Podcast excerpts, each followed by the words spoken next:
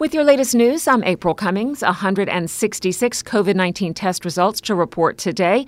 These cover the period since our last report on Monday. There were no positive results. Chief Medical Officer Dr. John Lee also says there have been 78,622 COVID 19 vaccinations given in total in the islands.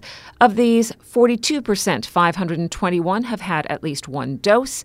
56% have completed the two dose course. As the June 9th deadline nears to get your COVID vaccine, Health Minister the Honorable Sabrina Turner heads to Cayman Brac to encourage people there to get the vaccine. We understand that globally, you have some countries that are just crying for what we have right here on our shores. And I applaud each and every one of you for taking the opportunity and making a difference, stepping out and showing that you're willing to make a change, not only for yourself, but for your friends and loved ones. Ms. Turner says, considering the success of the weekend drive, she's planning to head back to the BRAC to host another similar event.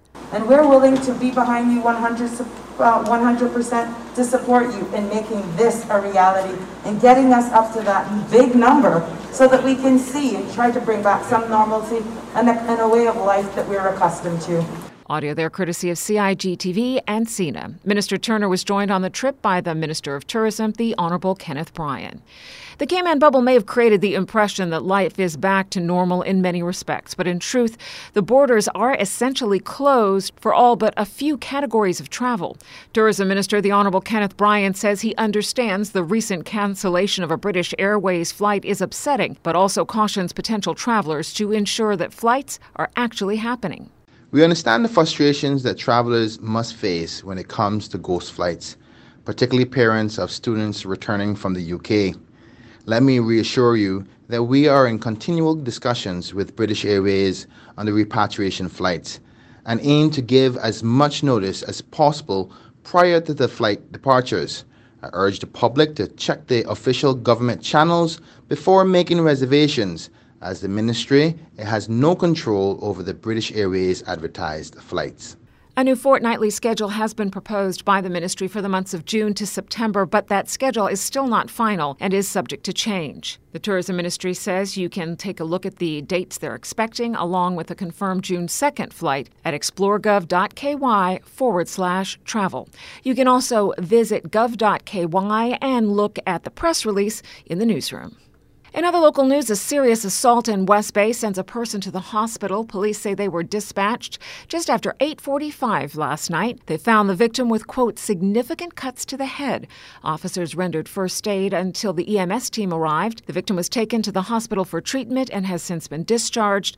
Detectives are looking for the assistance of anyone who may have been in the area and saw the incident to call West Bay Police. The station number is 949 3999.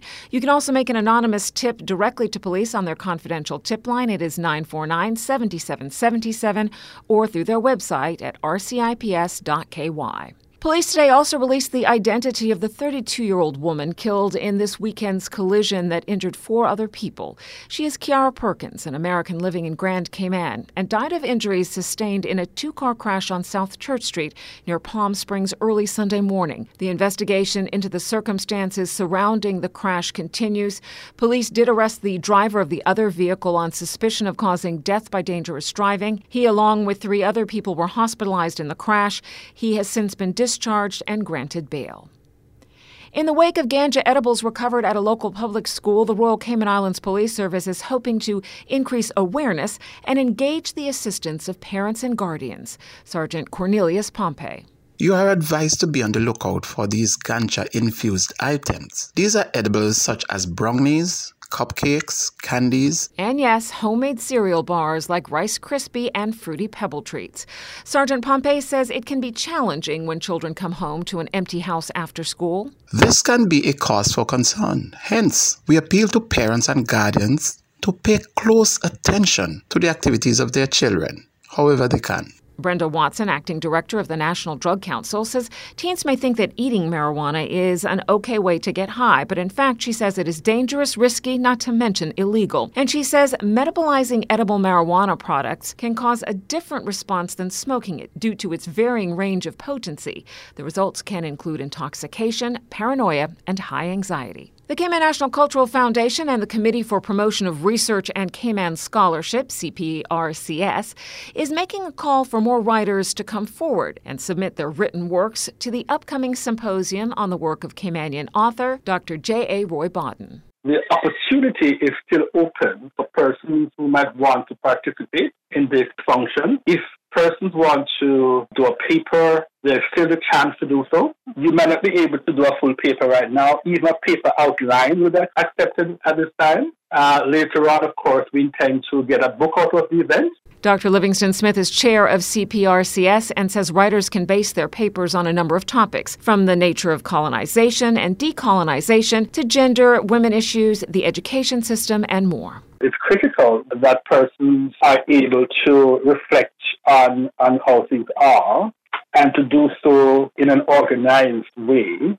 because the whole idea is to bring together these persons who have thought through what they have seen, what they want to say, how they, they want to see things happen properly. We also want advanced knowledge just to know ourselves better as a, as a community and to engage in that quest of understanding. The deadline to submit abstracts is Friday, the 18th of June, and full papers or paper outlines are due on the 21st of June. For more information about the symposium or to submit a paper for consideration, you can contact Dr. Smith at livingstonsmith125 at gmail.com or call 916 6462. Concerns about the impact of a disease affecting a precious resource prompt another meeting this week aimed at increasing awareness of the risk and highlighting what water sport and dive operators can do to prevent the spread. So the Department of Environment will be holding a meeting uh, with local water sports operators this coming Wednesday, the 26th of May, from 6:30 p.m. to discuss the stony coral tissue loss disease, uh, which is also known as Skittle D, uh, and how that's impacting the reefs of the Cayman Islands. Tim Austin is the Deputy Director of Research and Assessment at the Department of Environment. We're deeply concerned that we're seeing Skittle D uh, spreading uh, in kind of patterns that are associated potentially with diving and boating. Um, it's a very nonlinear pattern. So uh, we want to start really discussing that um, and to talk about the recent outbreak uh, in the eastern end of Grand Cayman. Mr. Austin says, in addition to providing an update on the progression of the disease in our waters, they will also highlight the importance of disinfecting dive gear and other equipment. You can find out more at doe.ky. Three appearances are set for Wednesday's Central Planning Authority Board meeting. Radio Cayman's Paula Kell has more. At 11 a.m. tomorrow morning at the Government Administration Building, the first applicant speaking in front of the board will be pitching an application for an addition to create a duplex at a property in Town. There are no objections. This will be followed by an 11:30 appearance by Pro Plus Construction seeking approval for two-story apartments, townhouses and several amenity areas at a parcel on Halifax Road and the Linford Pierson Highway in George Town. This includes several objectors, mostly residents of South Sound, and a report from the Department of Environment that the application site consists of primary habitat classified as seasonally flooded mangrove forest and woodland. Mangroves are a protected species under the National Conservation Law. An issue of potential flooding and drainage issues for South Sound was also raised.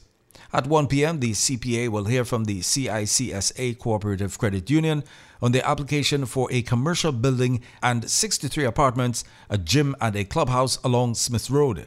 There are no objectors to this development.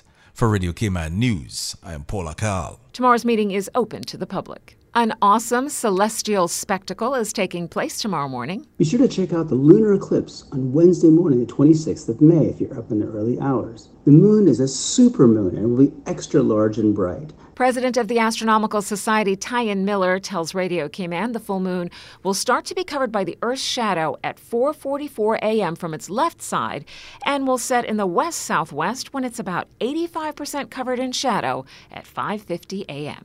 That is your latest local news from Radio Cayman's newsroom. I'm April Cummings.